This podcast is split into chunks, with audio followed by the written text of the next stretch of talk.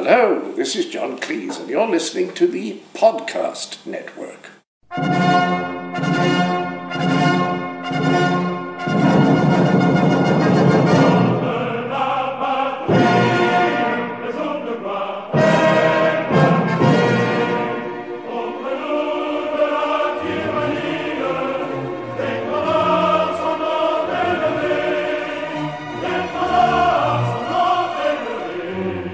Welcome back, everyone, to the Napoleon Bonaparte podcast, episode 30 The Journey to Elba. Welcome back, Mr. Markham. How are you, sir? Episode 30. My goodness, who would ever have guessed? Who would have thought we could Uh, spend 30 hours talking about Napoleon? Actually, it's probably more than that. It's probably more like 40 hours. And we're, you know, still a long way from the end. Oh, it's at least 40, maybe 50 hours. The last uh, episode went two, and many of them have gone an hour and a half anyway. Uh, that's what you get when you sign up for a podcast with someone who's long-winded like like Markham here. Uh, but yeah, it's uh, it's been a really uh, a great great deal and, and, and a lot of fun and and a number of uh, people have posted on our site that they they really don't look forward to it ending and and and I posted earlier this evening that I don't look forward to it ending either. But I'll tell you right now, I'm I'm not completely convinced that it ever will end. And uh, we, we had a lot of great feedback on the last episode as well. Uh, a lot of people, in fact, somebody I was speaking to on the telephone this morning, a, a Melbourne listener, Tony, said uh, how much he enjoyed it and how, you know, the running time of two hours was, was not a problem. There, there was um, Ian Cath, who's one of our listeners, is a guy up in Queensland in Australia, commented on the site that uh, you know, all the experts on podcasting say that a podcast shouldn't run any more than five to 20 minutes. Yet we keep uh, blowing that out of the water. But obviously, people are enjoying the tale, and it all comes down to the, the caliber of your storytelling ability. Well, I don't know about that, Cameron. Although I, I appreciate the comment, I I find it at least slightly amusing that there's uh, so-called uh, experts on podcasting, or that there is some kind of uh, a, a, body of of evidence as to what should or should not be the case when it comes to successful podcasting. Because to me, at least, podcasting is still such a a new way of of communicating information, and especially a new way for communicating history, uh, that I'm not sure we have enough experience, not just you and I, but but historical podcasting in general, to to really determine what what works and what doesn't, and what's successful and what's not. But I'll tell you, I consider what we do very successful, and while I, I, I appreciate the comments that you and others make about my contribution, I think that your contribution is is also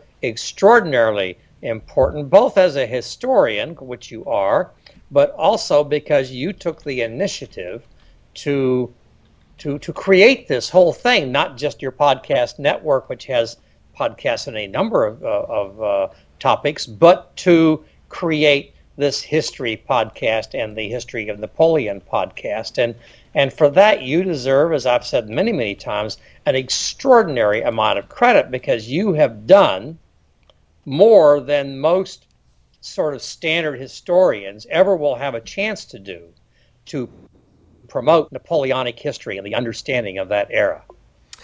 Well, thank you, sir. And that obviously leads me into the parcel I received last week. Uh, I was running out the door late last week to um, to an event in Melbourne that I was speaking at, and um, checked the mailbox on the way out to jump in the car, and there was this huge envelope, uh, f- stock chock full of stuff f- uh, with the uh, International Napoleonic Society uh, details on the front of the envelope, and I thought well, that's very interesting. I don't know why I'd be receiving something in the mail from the International Napoleonic Society. I've ev- never had anything to do with it outside of my relationship with you. And as our listeners probably are aware, you're the executive vice president and editor in chief of the INS. And I opened up the envelope as I jump in the car, and I'm, I'm there's a big folder inside of it that has lots of Napoleonic material and a letter. And um, I'll, I'll take the liberty of reading the letter to the audience because it's kind of special. It uh, says, Mr. Cameron Reilly, Dear Mr. Reilly, Our mutual friend and colleague, Mr. David Markham, has informed me about the excellent work that you do on the Napoleonic podcast. He has also made a very strong recommendation that you be made a fellow in our society. Having full and ultimate confidence in David Markham, I agreed, and you will be receiving shortly from our admissions committee the necessary documents. In the meantime, I am sending you a selection of documents which you will hopefully find informative. I want to congratulate you on becoming a fellow in the International Napoleonic Society, and I certainly look forward to the great pleasure of meeting with you one of these days. Please accept with this letter my cordial and personal best greetings. Sincerely yours, Ben Wider. Wider or Weeder? How does he pronounce it? Ben Weider. Weeder, President. And um, I, I, have to say, sir, I, I, I, have never been more thrilled. It, it's uh, I, am sort of in two minds about it. Though on one hand, I'm obviously incredibly thrilled to be uh, uh, uh, accepted as a member of the society and to be recommended by your good self, but. I, I do feel that compared to the likes of yourself and, and Ben Weider and the other great historians that are part of the society, my contribution has really been nothing more than you know recording your uh, b- beautiful tenor once a month over the last couple of years. But, uh, you know, it, it is exciting to know that we're reaching 30,000 people a month at the moment and, and telling them the tale about Napoleon. And for my small part in that, I'm, I'm thrilled to be contributing globally to uh, greater awareness about the role of this most great of men.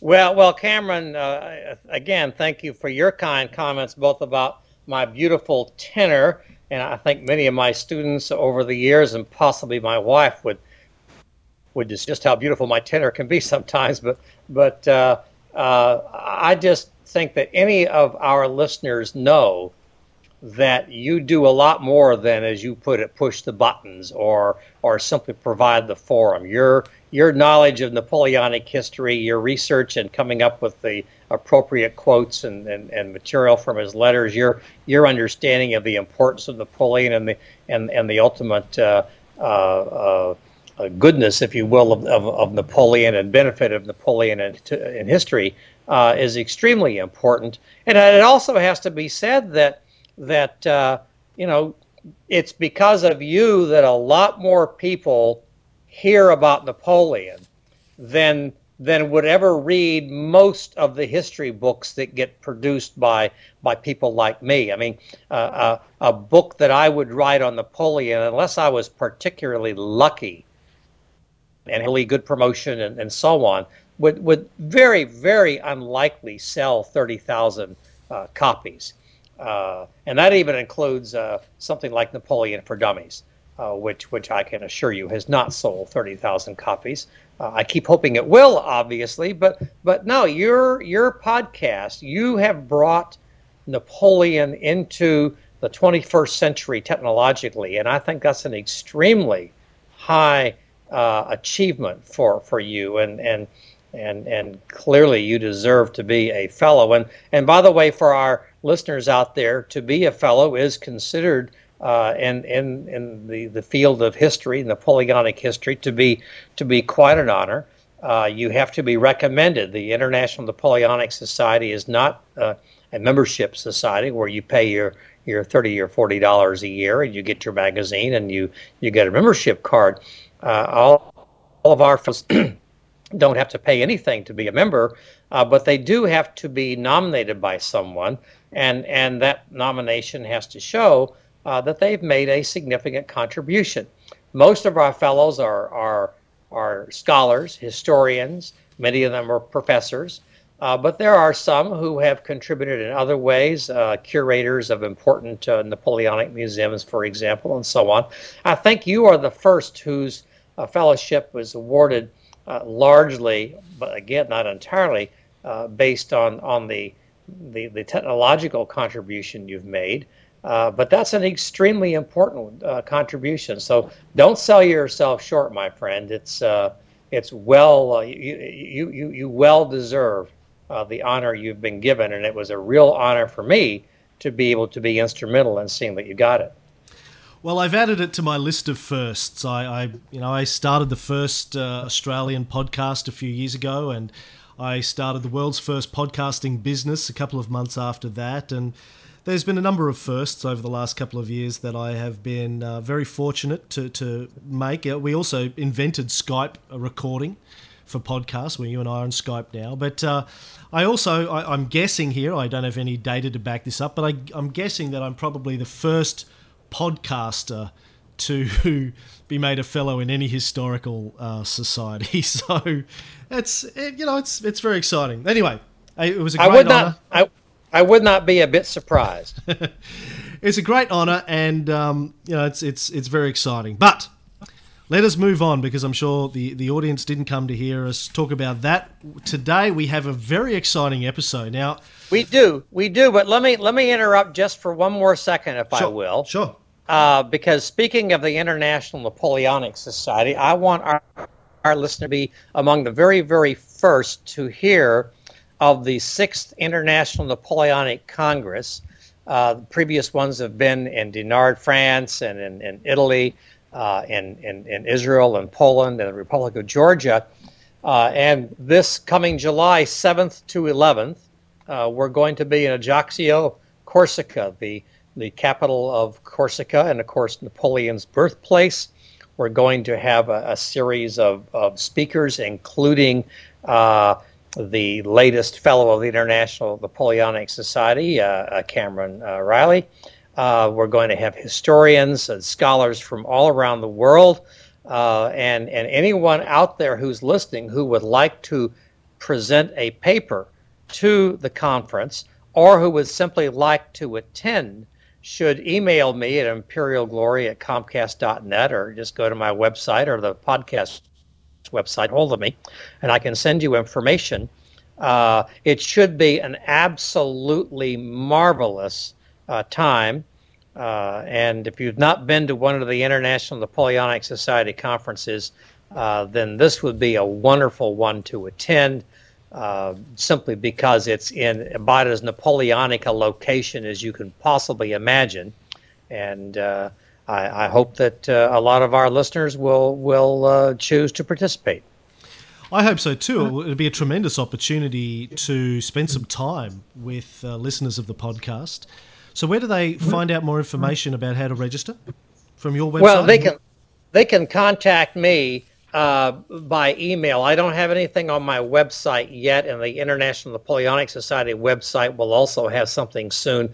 I just did a broadcast. Uh, or a, broad a broadside, I should say, uh, of emails, two or three hundred today to some of the scholars on, on my mailing list, and I wanted to promote it on our podcast. Uh, but if you are interested in participating, uh, just to send me an email for now, and I will forward to you the the by email the printed documents that I've uh, put together, and and I'll add your name to my list of people who will get additional information as I produce it.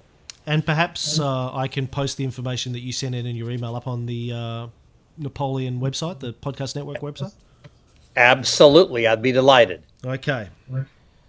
Uh, and by the way, just mentioning the Napoleon for Dummies book, um, I, I, I think that everybody listening to this show should purchase a copy of that book, if even if not for themselves, then for friends and family or for their children to spread the word. No better way of introducing the people that uh, you care about in your life to the wonderful story of Napoleon than Napoleon for Dummies by J. David Markham. It has to be said, they should all buy at least one, if not two copies of the book. I, coming up to Christmas, it's the ideal Christmas present.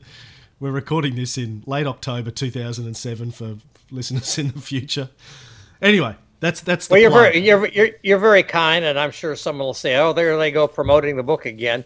I, I will say this: I have uh, given quite a few copies of that, and also Napoleon's Road to Glory to to public libraries and high school libraries around the country, and and I do encourage people to do that because.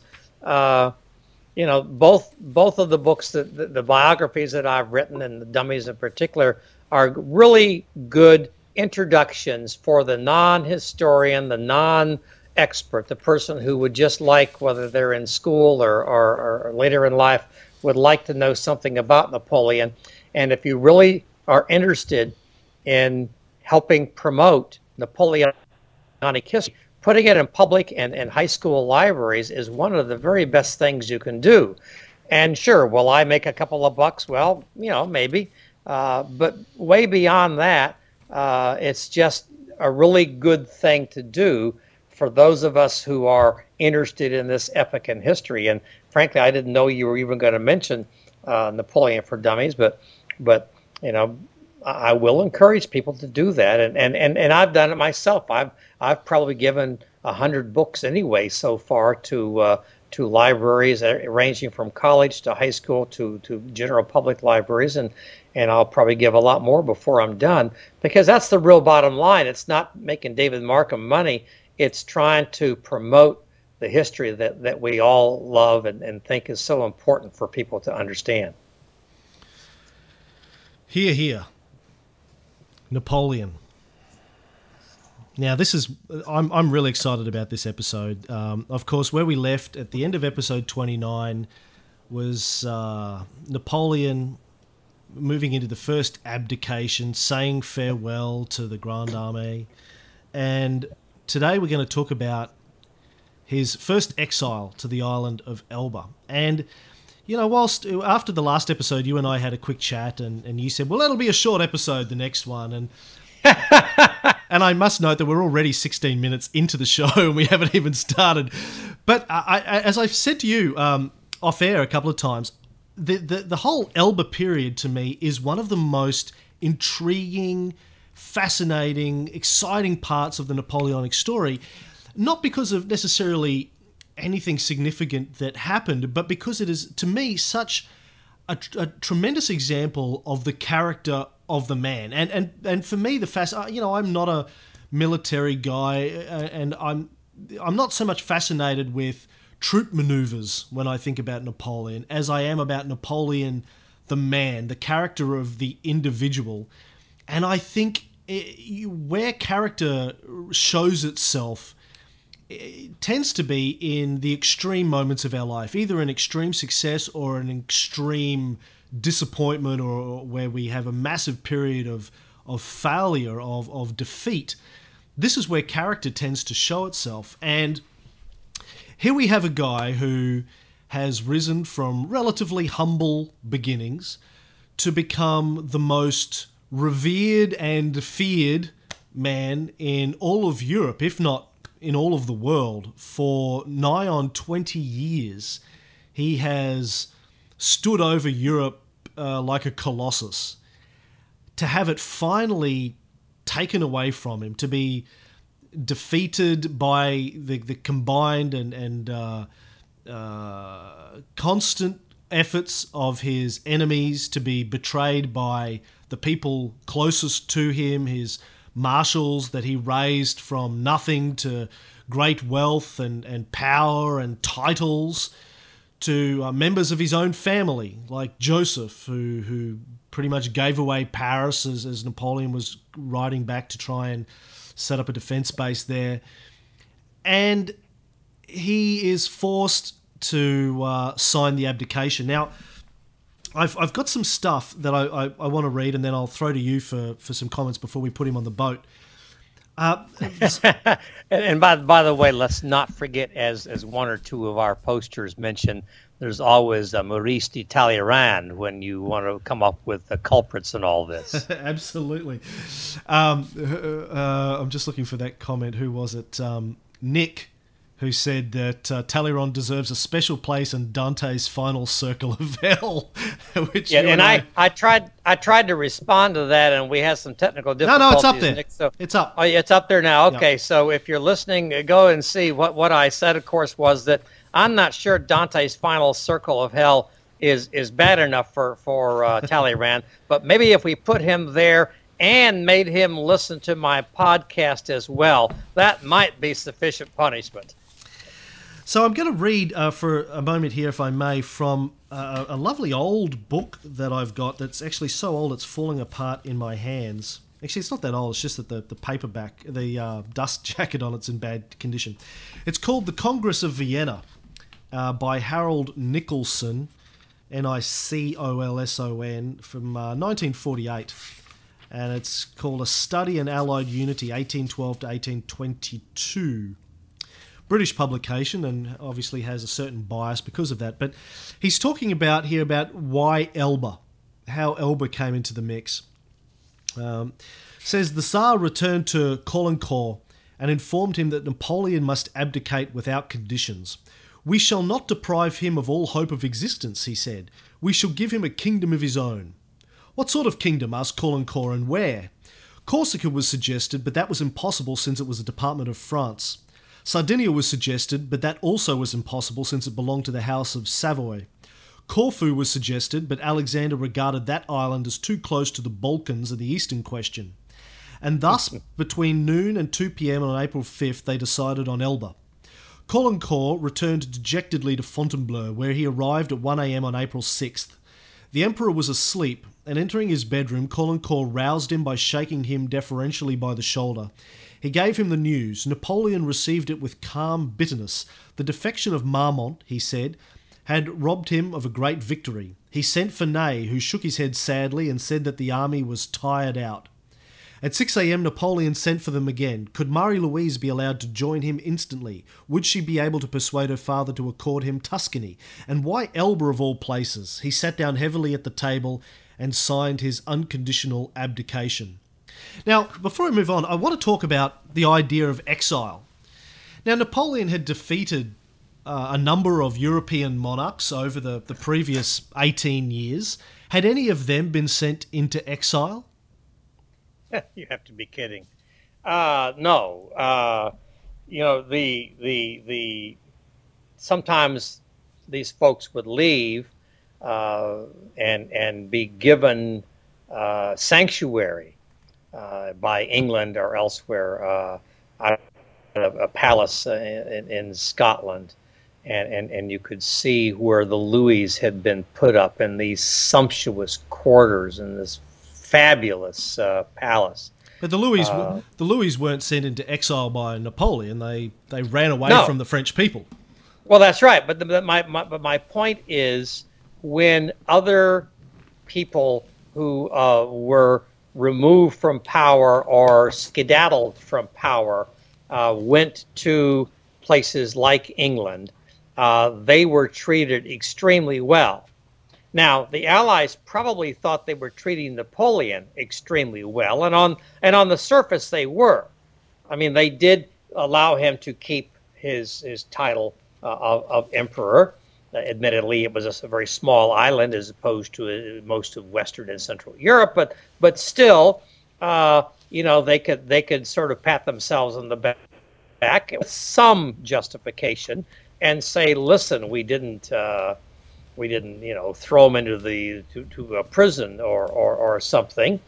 Uh, they they allowed his various uh, family members uh, to keep their titles, to keep their property, uh, to to keep their money. They they were not, you know, chased out of uh, wherever they they happened to be. Uh, he was allowed to take a an army, albeit a very very small army it was supposed to be uh, six or eight hundred uh, members of his imperial guard that he was allowed to hand uh, select. Uh, it was so difficult to make decisions because so many of them were desperate to go with him. He ended up with a, a thousand or maybe a little over, and the Allies sort of, you know, looked the other direction, didn't really care. Uh, he was, by the way, uh, not forbidden from ever leaving the island in spite of uh, what a lot of folks will tell you and you know various books are entitled escape from elba or you'll read about napoleon coming back and they'll say napoleon escaped from elba and in the movie waterloo you know one of louis the 18th's aides uh, comes running up to him and the scene is says Sire, the monster has escaped. Well, the, the reality is that the treaty didn't say anything about him not uh, being able to leave. Uh, so, on, on these levels, uh, Napoleon seemed to be treated in a reasonable fashion. And then, of course, there was one more critical issue. And that was the Allies all agreed that France would pay Napoleon a pension he would be retired essentially as emperor of the French, and he would be paid uh, about 2 million uh, francs uh, a year uh, by France. And at 2 million francs, he would be able to run a reasonable government, pay his soldiers of the imperial guard that went with him a reasonable salary.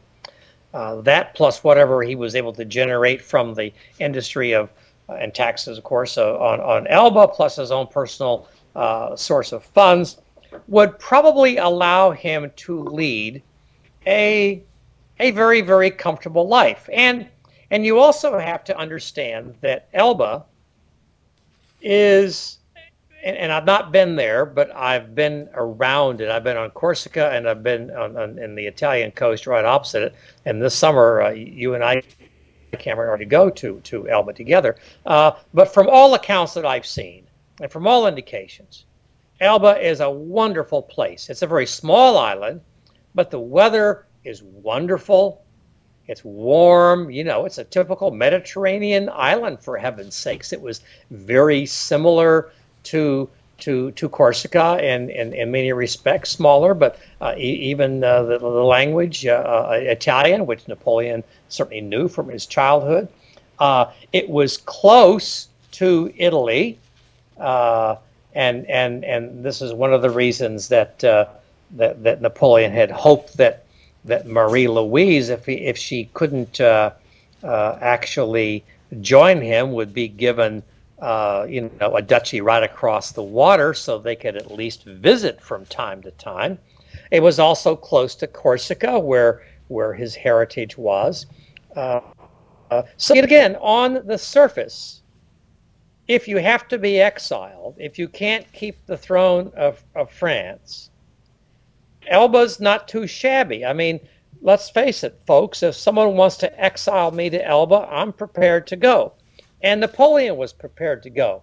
He was obviously disheartened at what happened. How could you not be? How could how could anyone not be absolutely devastated by the turn of events? But Napoleon was one of these people who had the ability to say, "Okay, that was then, this is now. It is what it is. What can I do with what I have?"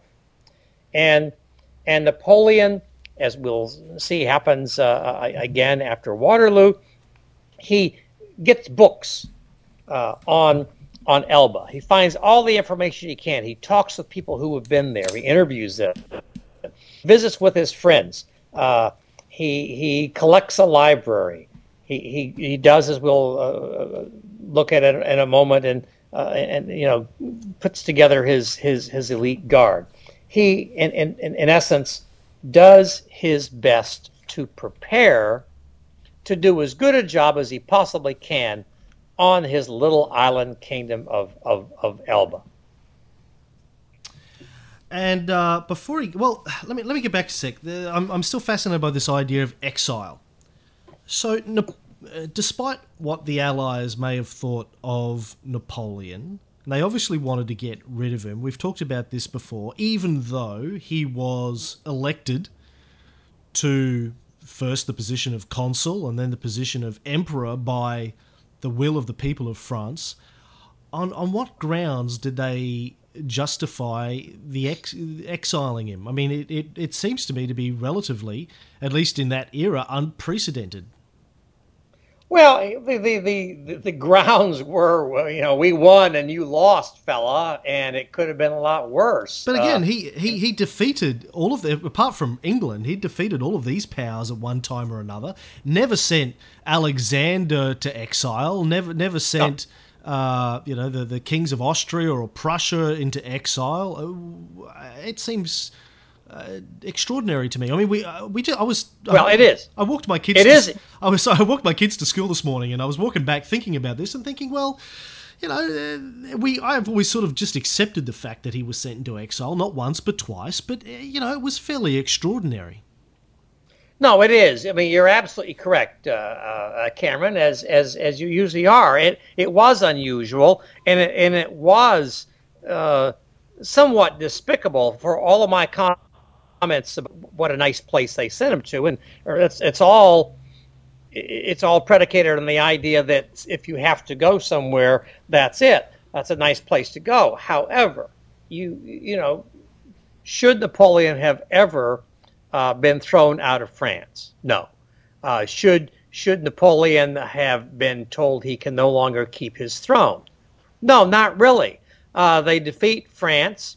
I mean, you say that, that, that Napoleon defeated all these other countries except England at one time or another. Yes, that's true. But in the end, in the most recent conflict, they had defeated him. They had chased his armies uh, all the way back to to Paris and and pretty much had neutralized France as a military power. So there's no question at all that the Allies were legitimately in in the driver's seat based on how the the campaign had gone ever since the Battle of Leipzig, or really, actually, ever since the, the withdrawal from Russia. That said, uh, there's no reason why they couldn't have simply said to Napoleon, okay, you can stay, or you can retire and live at, at, at Malmaison or, or at Fontainebleau, uh, wherever you like, and we'll put your son on the throne, as he tried to do uh, with with Marie Louise as as as as a regent. Uh, there's no reason why they couldn't have done that. That would have been the honorable thing to do. But remember, not everybody is acting honorably. Certainly, Maurice de Talleyrand is not acting honorably. I think we talked last time that you know the czar was initially uh, actually uh, prepared to accept, uh, uh, you know, Napoleon's son. I mean, know, even conceivable, I suppose, Napoleon himself in certain circumstances, or somebody else. I mean, it wasn't a guarantee that it was going to be Louis Eighteenth. That was largely uh, Talleyrand's uh, uh, doing. But uh, regardless of all that, whether or not it was the right thing to do and fair and honorable and just, uh, as my wife loves to say, well, it is what it is. I mean, that's that's the reality that Napoleon uh, was was facing, and and he did try to get Marie Louise first of all to to join him uh, with their son, but for political reasons, uh, that was just not going to happen. And our, our listeners need to understand and this also gets to part of the answer to you know why wasn't he allowed to do this that or the other thing.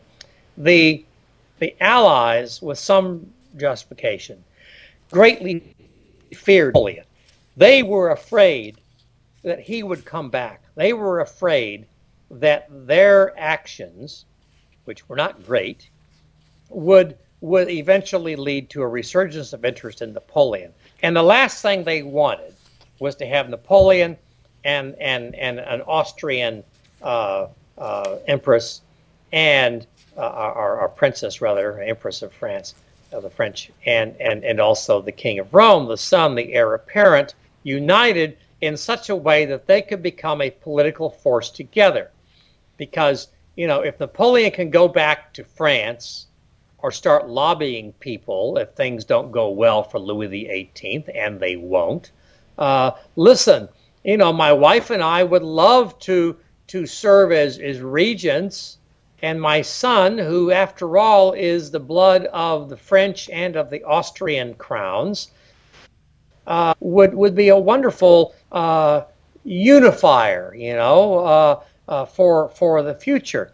And the Allies understood that that argument would probably carry a lot of water with a lot of folks, and they were having none of it.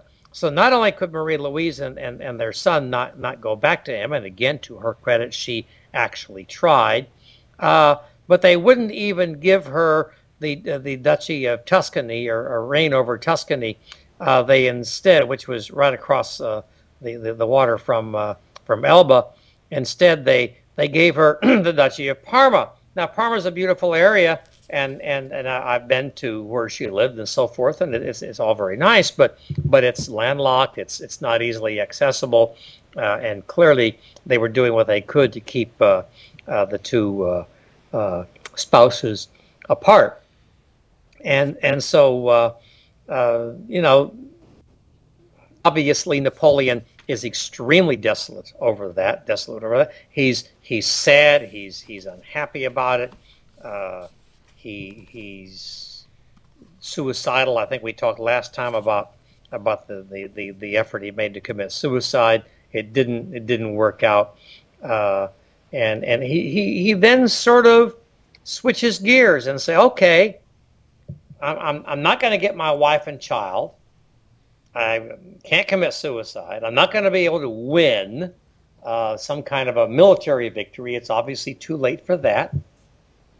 Well, let's move forward. What will I get and what can I do with it? And that's what I said earlier. You know, he begins to almost look forward to going to to Elba, which again, after all, I mean, he recognizes there's there's worse places to be. Now, by the way, there's good news and bad news. I may repeat myself later when we talk about this. The good news is that it's close to, to Europe and close to people he knows, and it's nice warm weather and all that.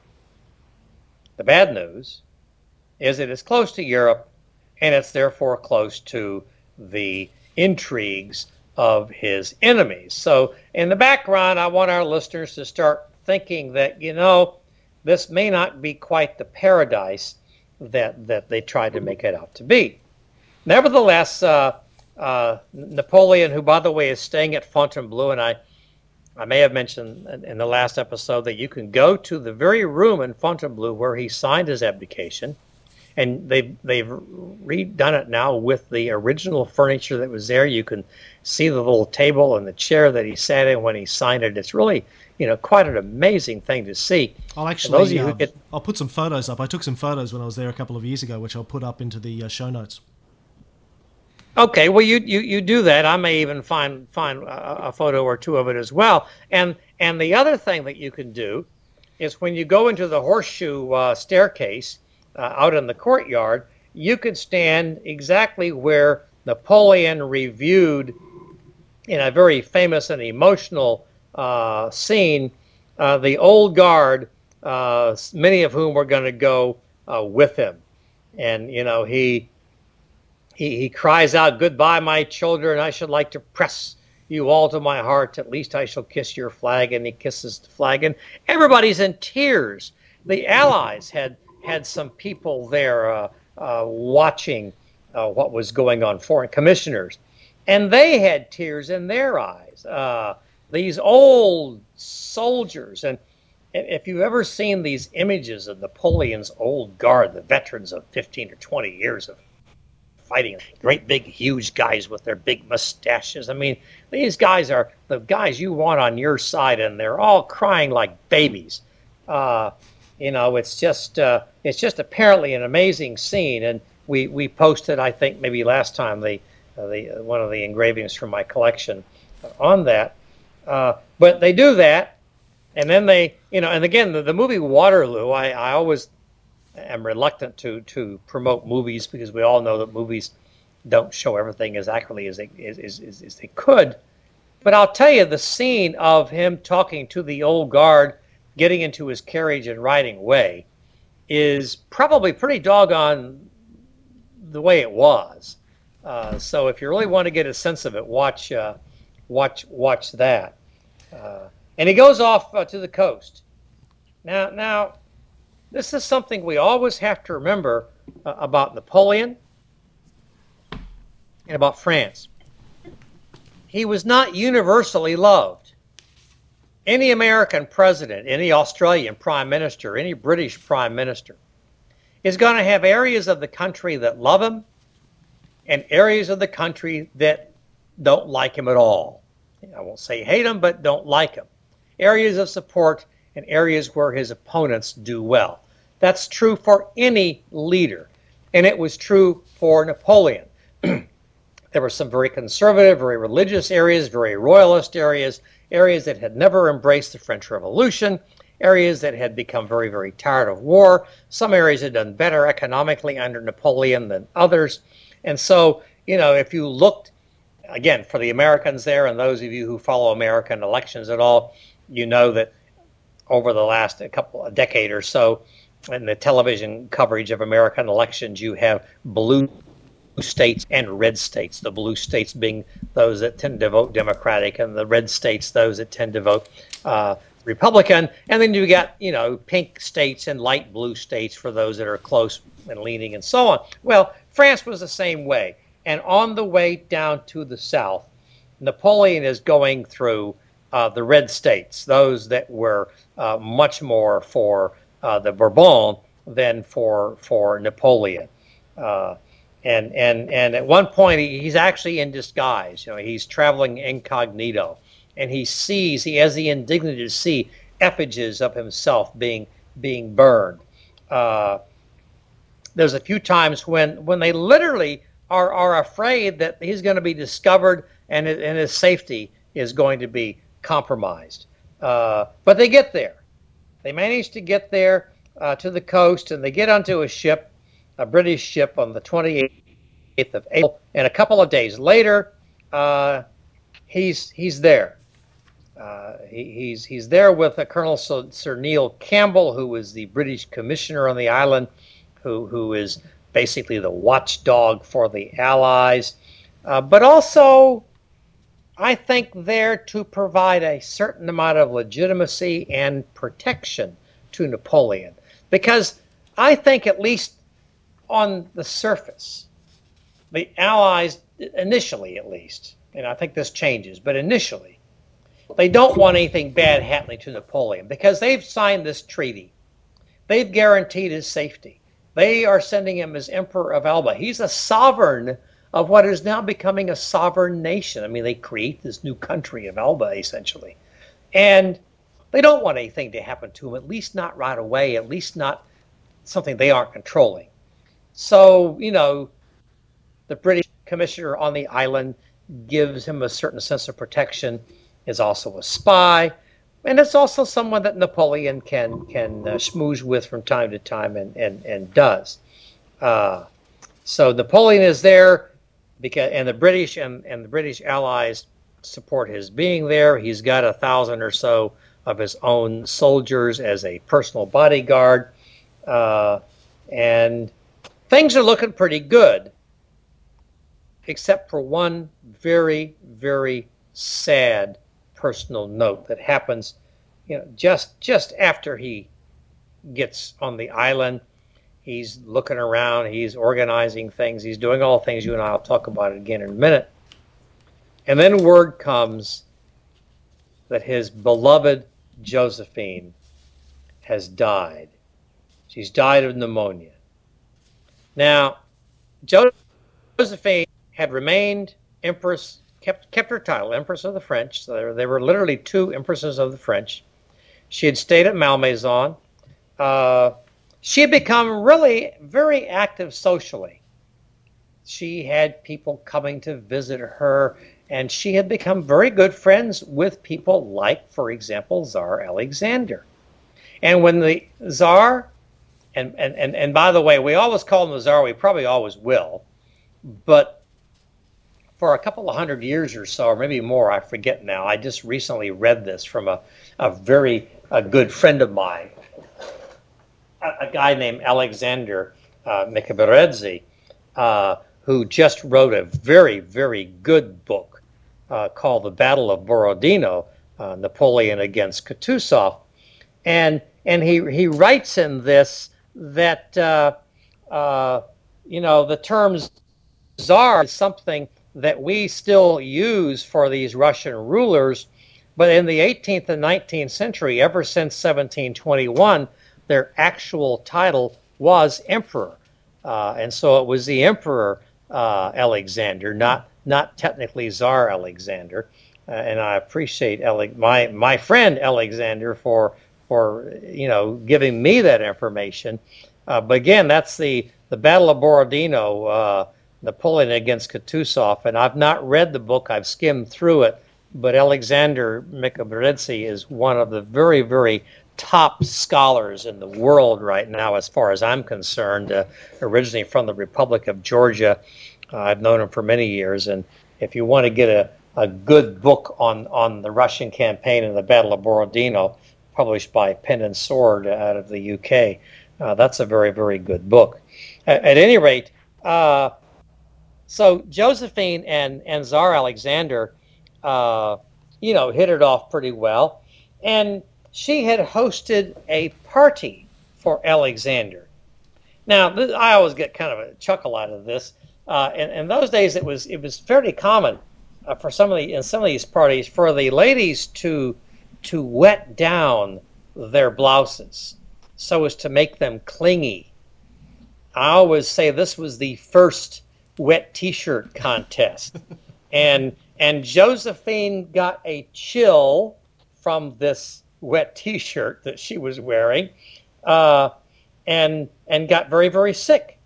And the czar, who again was her friend, sent his personal physician. Now, Emperor Alexander's per- personal physician is is likely to be quite good as as these things go in that time period. But the fact is, it didn't work, and uh, and and hopefully, she died. Hopefully, he was uh, better than Rasputin was a hundred years later. yes, yes, absolutely. Uh, nevertheless, Napoleon goes in the mourning for a couple of days. He's absolutely devastated. I think that he had maybe hoped that they would rekindle some kind of relationship. Not, I mean, he's married and he's going to be very loyal in that sense to to his wife. Not to say he's never had an affair. Obviously, he had, but but uh, but nevertheless, I think he hoped, and this is largely speculation on my part, that he and Josephine would correspond, that maybe Josephine would come and visit, and and that a little bit uh, of the old magic uh, might have might have come back. But but she dies, and so his beginning on on, on Elba is is really really a, a very sad uh, uh, beginning. Yeah, um, I've got some uh, notes on Josephine's death that um, I like. This is from um, Max Gallo's quartet of novels. Have you read those? You know, I've not read those. I I barely have time, in all honesty, to read uh, the straight history that I would like to read. Uh, so I've, I've not been able to take the time to read novels. Max Gallo's novels are well regarded. There's been uh, some new ones out as well by other authors, and I would love to read them. I've got one upstairs uh, by my reading uh, chair, uh, but but there it sits uh, untouched so far.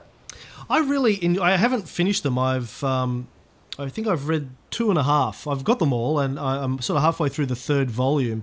Uh, I struggle to get through all the books that I have to read. But one of the things I've enjoyed about them, he he writes them in the first person, and so he and obviously he's uh, inventing a lot of what Napoleon is thinking and saying. Some of it is pulled from historical sources, but he's taken the you know the liberties that an author sometimes takes to do a reconstruction of uh, a historical figure. But the thing I love about them so much is that the way he writes Napoleon is the way I imagine Napoleon to be, and um, he he has some sections from his fourth novel, which is called Napoleon the Immortal of Saint Helena, which um, I thought I'd read some from. Uh, skipping back a bit, actually, uh, well, um, yeah, let me skip back a bit further before I forget. Before I get onto that, I'm getting back to Harold Nicolson's The Congress of Vienna, because as an Australian, as I was rereading this earlier, I was um, fascinated. We talk about uh, Tsar Alexander or Emperor Alexander, as, as you pointed out, suggesting Elba. Um, Harold Nicolson writes that, that not everybody was uh, very keen on Elba.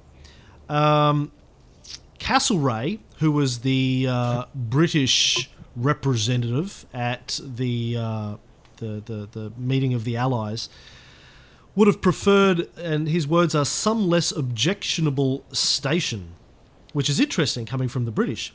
He was prepared even to consider that Napoleon should be granted asylum in Great Britain, where Fort George had already been suggested. It is doubtful whether this suggestion would have been approved by the cabinet. A subsequent proposal that the fallen emperor should be interned at Gibraltar was attacked by the Times newspaper in trenchant terms. We should be really sorry, wrote the Times, if any British possession were polluted by such a wretch. He would be a disgrace to Botany Bay. Now, as an Australian of the 21st century, let me say that if they had sent Napoleon to Botany Bay, which was the back then we're talking 1814, that was where uh, convicts from uh, Great Britain had been sent for 30 years since 1788. Uh, it would have been incredibly objectionable, I'm sure, to Napoleon, but uh, how marvellous if Napoleon had been sent to Australia in 1814. Uh, I can just imagine what wonderful things that could have done to Australia's history. Anyway, it wasn't to be. Um, Fouché, for his part, urged that the ex emperor should be deported to the United States. Metternich, Fouché? Fouché, yeah. Yeah. Metternich contended that to send Napoleon to Elba would be to invite another war within two years. Metternich had his finger on the pulse, didn't he? He even yes. objected to the proposal that the Empress Marie Louise should be accorded the Duchy of Parma. At 3 p.m., a final meeting took place. The ter- terms of the Treaty of the Abdication were finally agreed to, and obviously they decided on Elba. But um, I just love the bit about it them even even mentioning Botany Bay. Now to move on to Max Gallo, we talk about. I, and by the way, let me let, let me interrupt briefly and, and say that like like you, uh, with your sort of fantasy of you know what would have been like if Napoleon had come to Australia, uh, the idea that he would have been sent to the United States legitimately uh, in 1814 uh, makes makes me also absolutely uh, fascinated with thoughts of of what that would have done, what it would have been like if Napoleon had, had come to Philadelphia, or, or more likely gone to uh, New Orleans, a very French uh, city, uh, and and how that would have worked out. I mean, it's and we'll we'll we'll have that same inspection when we talk about 1815 after Waterloo, but but uh, uh, you know, it's it's it's a really really interesting idea, Australia or or the United States, and uh, one one almost wishes uh, that that's the way it had uh, worked out. Now, um, yeah. jumping back in time a little bit uh, to after Napoleon has just signed the abdication, we mentioned that uh, he was eager for Marie Louise to join him, but while he's at Fontainebleau Marie Walewska arrives and wants an audience with him.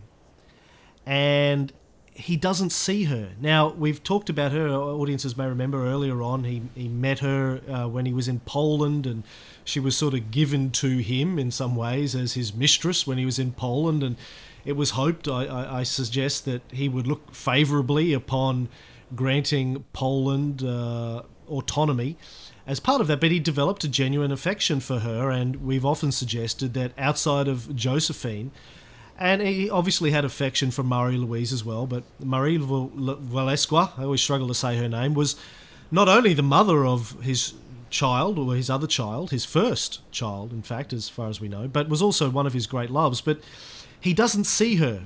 And the way that Max Gallo writes, he, he says, um, she is alone. She Marie Walewska is waiting in one of the galleries of the palace, explains the servant. She is alone. She wants to see the emperor. He shakes his head. He can't. He mustn't, because if it becomes known that he has received Marie Walewska, perhaps they will use it as an argument to stop Marie Louise joining him with his son. But this refusal is like a surrender, another abdication. Life is unbearable to me, he says again. And um, it's that night where he tries to commit suicide. Now, I know we mentioned this in the last episode and you mentioned it earlier on, but when I was talking about character and, and how it shows itself during times of great personal defeat, I'm fascinated by this period. I'm fascinated by the fact that he tries, first of all, to commit suicide. He takes the poison that he'd kept with him, as you know, soldiers uh, do, you know, and secret service agents, if if uh, television and Hollywood is to be believed, uh, still do to this day in event that they get captured. and uh, he, he, tries to take the poison. He is so despondent. He tries to kill himself, but his body vomits up the poison. He asks Dr. Yvan to give him a stronger dose, but Yvan won't. He says to Napoleon that he's not a murderer. And in Max Gallo's words, Napoleon thinks to himself, Cowards, all cowards.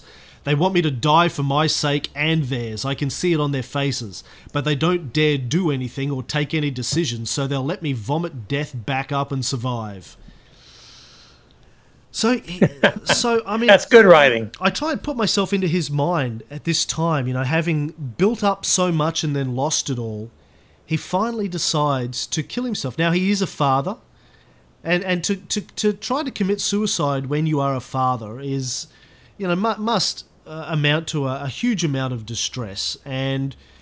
Uh, but he survives, and and then he uh, again um, the way that uh, Max Gallo writes afterwards. He says, um, I will live, since death doesn't want me in my bed any more than it does on the battlefield. There will be courage, too, in enduring life after such events. I will write the history of the brave. Now, and, then we have him um, go to Elba. And, and I've said to you, and I said at the beginning of the show, I love the fact that after he has tried and failed at suicide, he then embarks on this new leg of his adventure. And the book that I sort of use as the basis for the Elba period, which I've always tried to find information on, is uh, you mentioned it earlier, The Escape from Elba by Mackenzie, which is, is pretty much focuses on his time in Elba and then his um, departure from Elba. But um, I've, I've got some just I won't read too much from it, but there's some great quotes in here that uh, I marked out, and I'm going to try to find again before I go on. Uh, that's one. That's, by the way, a very good book, uh, Mackenzie. It's one of the classics uh, on the period. There's not as much stuff written on Napoleon's time on Elba uh, as there as there as, as you might expect there would be, although there's been some. You get a lot of stuff on the 1813-14 campaign, and of course a lot of stuff on the on the Hundred Days itself. Uh, another very good friend of mine, uh, Michael Leggiere, uh, just came out with a book called The Fall of Napoleon: and The Allied Invasion of France in 1813-1814 by Cambridge University Press just came out. And I mentioned th- these two books today because a number of our e- emailers and so on have said, listen, uh, give us some ideas of books that you consider good that uh, we could uh, listen to, or excuse me, could read. And so uh, the, these two books have just now come out, and, and, and I think they're well worth uh, uh, your consideration. Do you need to get that? No. okay. Here's um. So I'm going to read from um, Mackenzie here. So he's arrived on Elba. And you mentioned a bit about the journey over there on Undaunted, which is interesting. The way he gets up early in the morning and interrogates the captain of the ship about all manner of operation of the boat. And as he always tended to do throughout his life, has this incredible ability uh, and curiosity for understanding the details of how things work and loves the minutiae of understanding the operations and organizations of everything from the most mundane to the most complex, from philosophy through to science and mathematics to obviously politics. And um, it writes, uh, Mackenzie writes here, the emperor appeared to be indefatigable. Pons de l'Hérault remarked, because he did only what he wanted, how he wanted, and when he wanted. It is true that the task of ruling Europe had taught Napoleon how to conserve his energies, but in his first days on Elba he drove himself hard. I have never seen a man in any situation of life with so much personal activity and restless perseverance, Colonel Campbell concluded, after riding about the island with Napoleon. He appears to take so much pleasure in perpetual movement and in seeing those who accompany him sink under fatigue, as has been the case on several occasions when I have accompanied him. I do not think it possible for him to sit down to study on any pursuits of retirement, as proclaimed by him to be his intention, as long as his state of health permits corporeal exercise. Curious by nature and stimulated by novelty, Napoleon was so keen to explore his inheritance that he was genuinely, genuinely busy from dawn until dusk, familiarizing himself with the problems of Elba and taking stock of its limited assets. And in any case, an attempt to impose himself on his little kingdom was better than brooding on the malign twist of fortune which had brought him there. Now, it, uh, you know, in my mind, I, I kind of think of if you imagine Bill Gates. If Bill Gates, if the shareholders and the board of, of Microsoft turn around one day and basically said to Bill Gates, You're out, Buster. I don't care what you've built over 32 years. It's all gone. Give us back your shares. Give us back your income. Give us back your title. You've got nothing. What we're going to give you is the local fish and chip shop. This is this this is what you can do. You're going to live upstairs. You're going to go and run the local fish and chip shop or the local milk bar on the corner. And this is like him going, okay, great, let's turn this into the best goddamn milk bar on the planet or the best damn, you know, fish and chip shop ever. It, it's, you know, it says to me a lot about the psychology, the psyche, the character, the personality of the self made man. And, you know, many people have said that Napoleon was the first truly self made man in many ways. You know, he built himself up. He was the first modern entrepreneur who built himself out. Uh, yeah, I mean, you could go back and say maybe Caesar was, but, you know, in, in a modern sense, Napoleon and and well, sure. after he comes to terms with what's happened, maybe as as Mackenzie writes, this is his way of focusing on the present, focusing on the future, not you know, it would be easy to imagine. I can imagine if it, if I was in his situation, I would curl up in a little ball in in the corner of the room and, and get get a case of whiskey and, and basically just drink myself into oblivion. And and you and I have laughed on many occasions um, on on the show and off the show. Whenever today I, I'm in situations of, of certain amount of stress where things don't go my way, I ask myself, what would Napoleon do? And and this is what I love about Elba so much. He jumps into this place and he just starts reorganizing it. He's he's reorganizing the industry and he's creating new laws and new taxes and he's building roads and he's he's inviting people to meet with him and he's he just turns the place upside down. He's there for less than a year. I think he's there for 8 or 9 months. But in that time, he is this incredible ball of energy and and I just find that absolutely fascinating. And again, when we talk about Napoleon and his character, there are certain events that to me ring out loud uh, over the course of his tri- history. How he treats the monarchs that he defeats, how he treats people that he had every right to have assassinated, like Talleyrand, but doesn't. And how he treats uh, Josephine after the divorce, and how he, you know, this is another one of those times. How he conducts himself in this period of exile. Well, you're right, but uh, frankly, uh, two two quick comments. Number number one, it shouldn't be surprising, uh, knowing what you know about Napoleon, that that he would do all this. Uh, we cannot imagine him curling up in a corner and and and drinking himself into oblivion, even though he did try to commit suicide. Of course, uh, psychologists will tell you that few really try to commit suicide. It's really just a call for help, and you know who, who, knows. But the other thing, Cameron, it must be said that what I know of you is that I don't see you buying a case of, of, of, of even my medication and and and and uh, curling up in a corner if things were to go bad for you. So so you you would probably do very much the same kind of thing that that Napoleon did. But it, but you're absolutely right. He did, you know work on the defenses. By the way, there was a good reason for that because there was always this fear that someone might try to come and, and, and take it all away from him. So he did what he could to to uh, prepare a, a, a, defense against uh, an, attack. He had a very very small army, but it's a very small country too, and and so you know he figured he could you know raise raise, raise some some uh, defense anyway. Uh, he reorganized the tax codes. He reorganized the, the, the, the legal system and making huge improvements as, as he had before. Uh, he had a huge social life, by the way. Uh, he his uh, his mother was there. His sister Pauline uh, was there. Uh, any number of people, including lots of British folks. I mean, Sir Neil Campbell, certainly, but other people. I've got a number of, of, of little pamphlets and books and so forth, uh, which are uh, uh, descriptions by by people who had gone to Elba and had been granted an audience with Napoleon. And here's here's what they talked about. And here's these people's impressions uh, of, of Napoleon. Uh, so he's got family, he's got friends, he's got international uh, visitors. Uh, Marie Walewska uh, shows up uh, with, with, with their son for a while. as, as I think we've talked about in, in the past, they had been on and off again, you know, in, in terms of being in touch.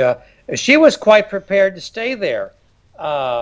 But Napoleon had a, an interesting sense of propriety. Uh, he, he didn't want a scandal. He didn't really want people, you know, he had seen the caricature artists in Great Britain just destroy him, destroy Josephine, and so on. And he didn't want to give them grist for the mill. You know, here's Napoleon, you know, who's married to to the, the, the Duchess of Parma, and yet and yet here he is cavorting with this with this young Polish uh, mistress with their ill-begotten son uh, quite frankly, and I, I, I, think I mentioned this in, in, in, in Napoleon for Dummies, uh, if he had allowed her to stay, his life would have been a heck of a lot better, uh, much more pleasant. Maybe he would have stayed there if, if Marie Walewska had, had stayed. It's, it's, it's hard to say. But of course, he had visions of, you know, early on at least, and I think foolishly, you know, he probably at least had visions that Marie Louise would eventually be able to come and, and so on. Uh, but as we all know, uh, Marie Louise's father had already sent Count uh, uh von uh, Neipperg uh, to seduce her. he was very successful at that. and she stopped writing Napoleon after a while and and uh, you know this this has to have been just devastating to Napoleon to suddenly not even get letters from the wife to whom he was really trying to be very loyal. By the way, after Napoleon dies, uh, Marie Louise and the Count get married. They rule as the Duke and Duchess of Parma. Uh, they raise the son uh, as the Duke of Reichstadt, actually in Vienna, but he dies in 1832 with the age of 21 of TB. So that's a very, it's very sad all the way around. I've got quite a number of very, very interesting uh, images, both in engravings and, and, and statues of, of, of Napoleon's son. Uh, Europe was quite fascinated with him, especially as it happened when he, when he died at the age of 21. Uh, so on the surface, Napoleon has a lot of good stuff going on. You know, he's he's got all these people coming to visit him. He's socializing. Uh, all sorts of people want to see the great Napoleon. He may have been deposed. He may be down on this little tiny nothing, you know, Podunk Island, but he is Napoleon Le Grand, and and people want to see him. Uh, he he gets uh, politicians come to see him, scientists, uh, uh lots and lots and lots of British folks come to see him. Uh, Colonel Campbell, as I mentioned before, uh, co- comes to his parties. They have they have meals together, and they really get along quite well. I mean, you can get Campbell's memoirs, and and and, and you know he obviously is is quite taken with Napoleon. Uh, but a, a lot of this, as good as it seems, is to a very significant extent on the surface.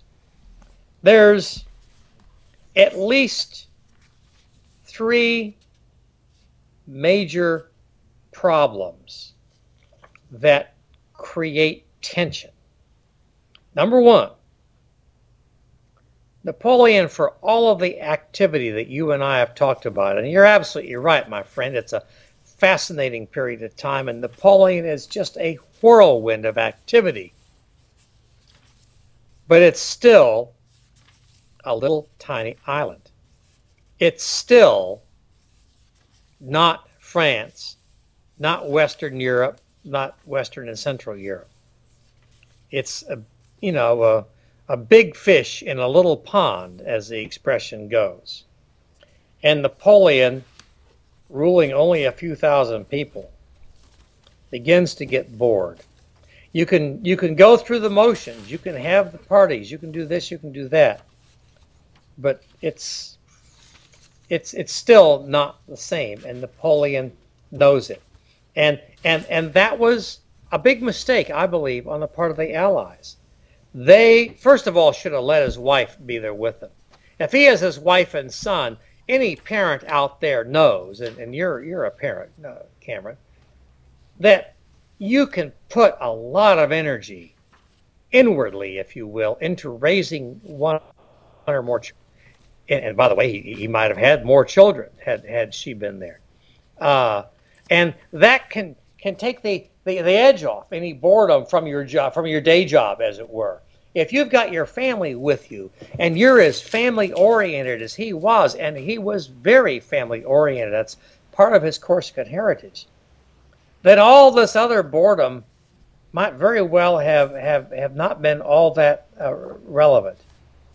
Or at the very least, if you put Marie Louise right across the little little strip of water between between Tuscany and and and uh, Elba, then maybe with occasional visitations, Napoleon will settle down, write his memoirs, and do the stuff he talked about doing. So that's number one. He's bored, and he hasn't got his wife with him or his son. Number two, he starts to get nervous.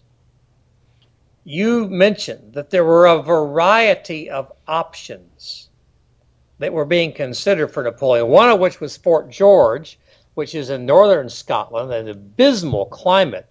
I was at Fort George uh, a couple of summers ago, and it's really very interesting. It's quite nice.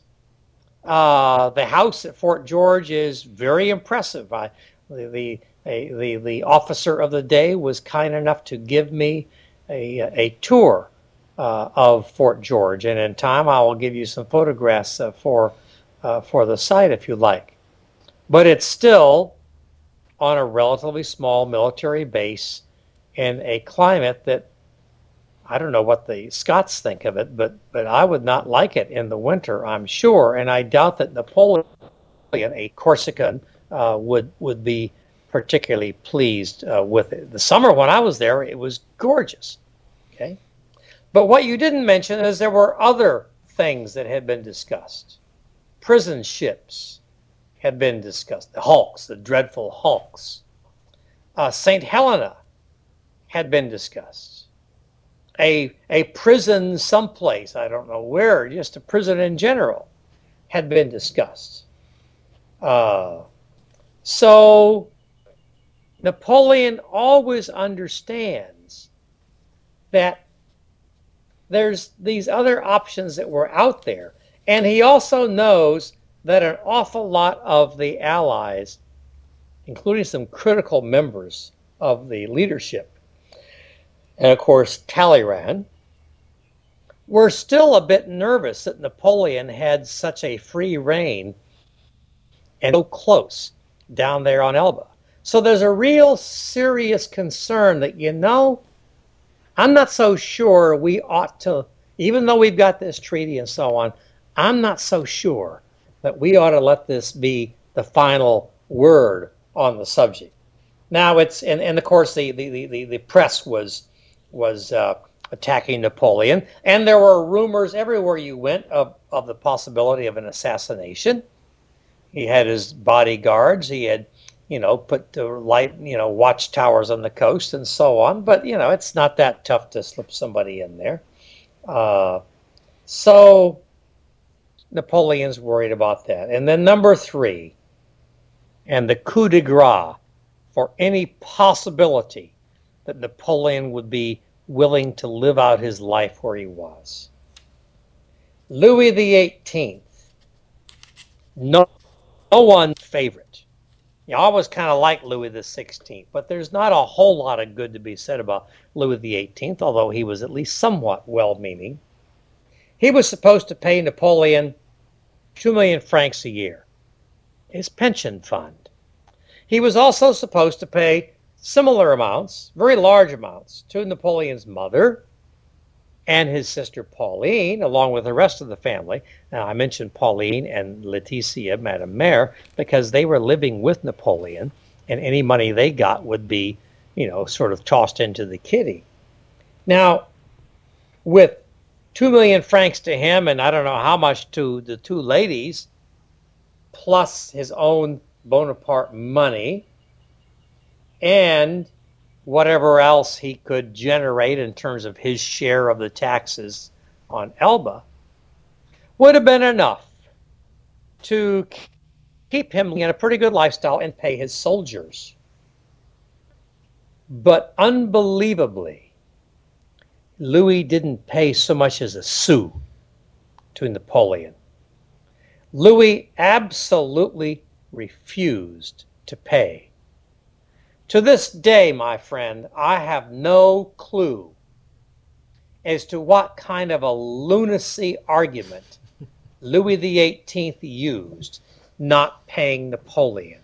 It wasn't like France was so broke that that amount of money was was was going to you know be a, a devastating factor to the French economy.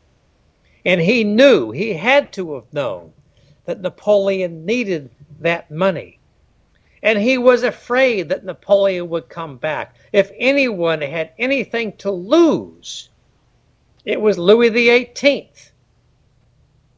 And yet he didn't pay him a, a penny of that money. And by the way, the Allies knew, as I do and you do and our listeners do, that was a really, really dumb thing to do. And the Allies pleaded with Louis. But Louis held his ground. Now, and, and, and dummies, I say, well, you know, why didn't they pay it? And there's another thing I don't really understand. If they were so convinced that it would take this pension, my goodness, Russia and Austria and Great Britain, those three alone, never mind Spain and Sweden and so on, could have easily coughed up. Let's say it's the two million plus another two, a million apiece to the two late. Let's say it's four million. I don't recall. It's in the treaty, but you know, four million, fine.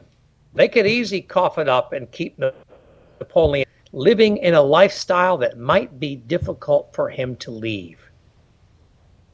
But they don't for whatever reason. And as a result, number one, Napoleon says, uh oh, what's the message here? Number two, he begins to think, well, if they're going to break the treaty on that, what else are they going to break? And number three, and, and perhaps most of all, he needed the money. His personal fortune wasn't that great. I mean, it was pretty big compared to me and you. Well, compared to me, I don't know about you, but uh, it was, you know, large, but it wasn't large enough to run a whole country. Small as it may have been, it's still a country and a little Elba. Uh, and and so Napoleon who was very, very good at, at checking out the books, understood that, you know, without that income, without, again, let's say 4 million francs a year, 3 million, I'm going to be in tough shape. The money is not going to last forever. And if they won't pay, I'm going to start laying people off. And I'll start laying off my soldiers or whatever. And if I start doing that, first of all, life isn't going to be all that much fun. And secondly, and much more importantly, I'm going to begin to lose my bodyguard. I'm going to begin to lose the sense of personal safety that I have. Because these guys, they're dedicated to Napoleon, but they have to eat. They've got to buy the groceries. They've got to have money. So it's a real serious issue. And Napoleon has to really sit down and think about it and he's got uh, several options. And, and, and, and, unless you have something you want to say right now, I'll kind of run through the options. Well, um,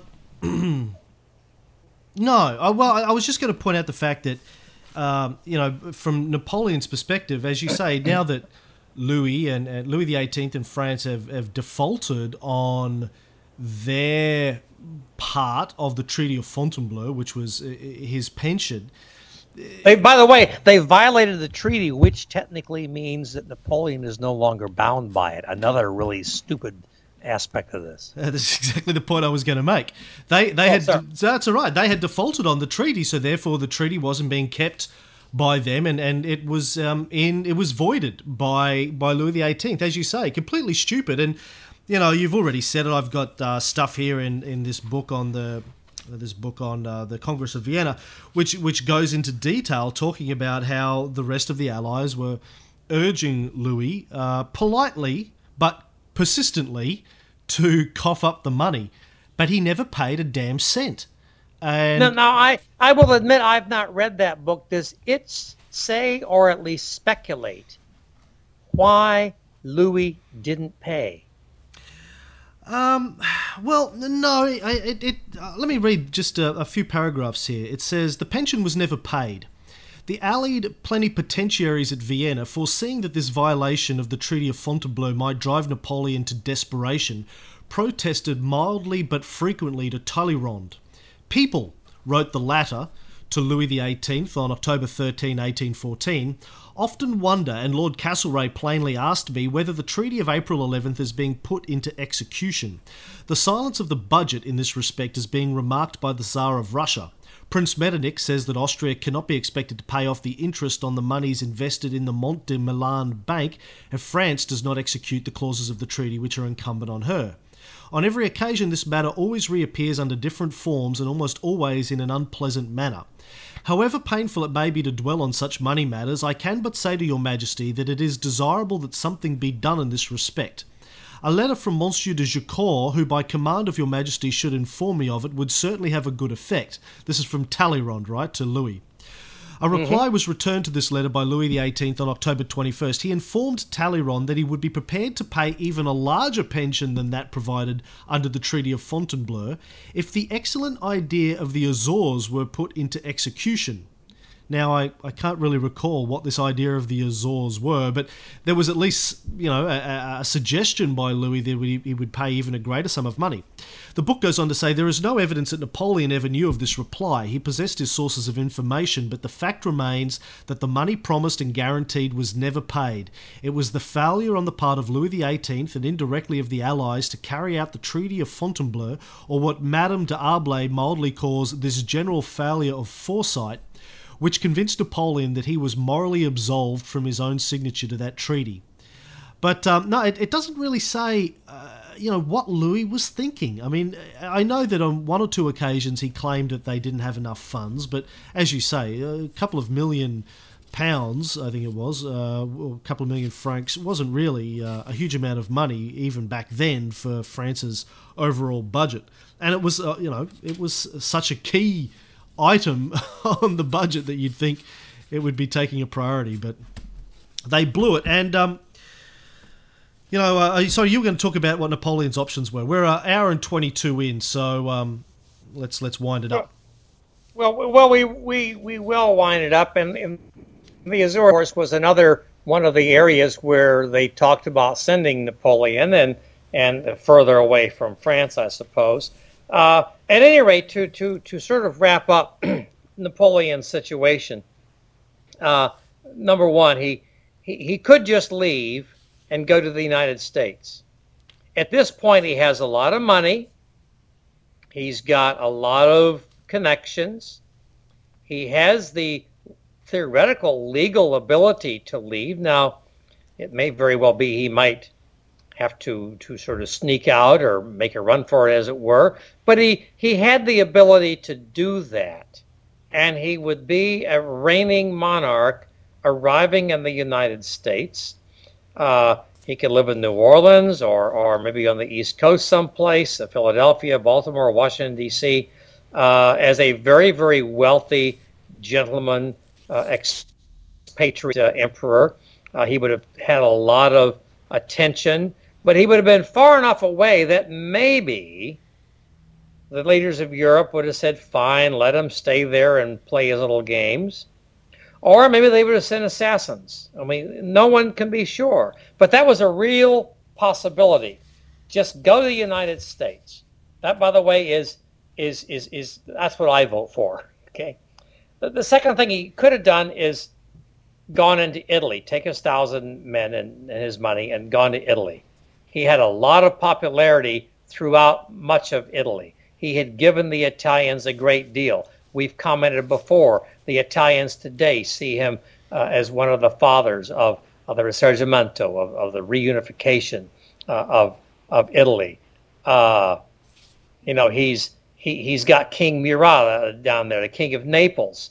Uh, they've had a little tiny reconciliation. So, you know, and he's got his, his, uh, his his his wife, uh, rather, excuse me, his, his his his sister is married to to Murat, so he's got that.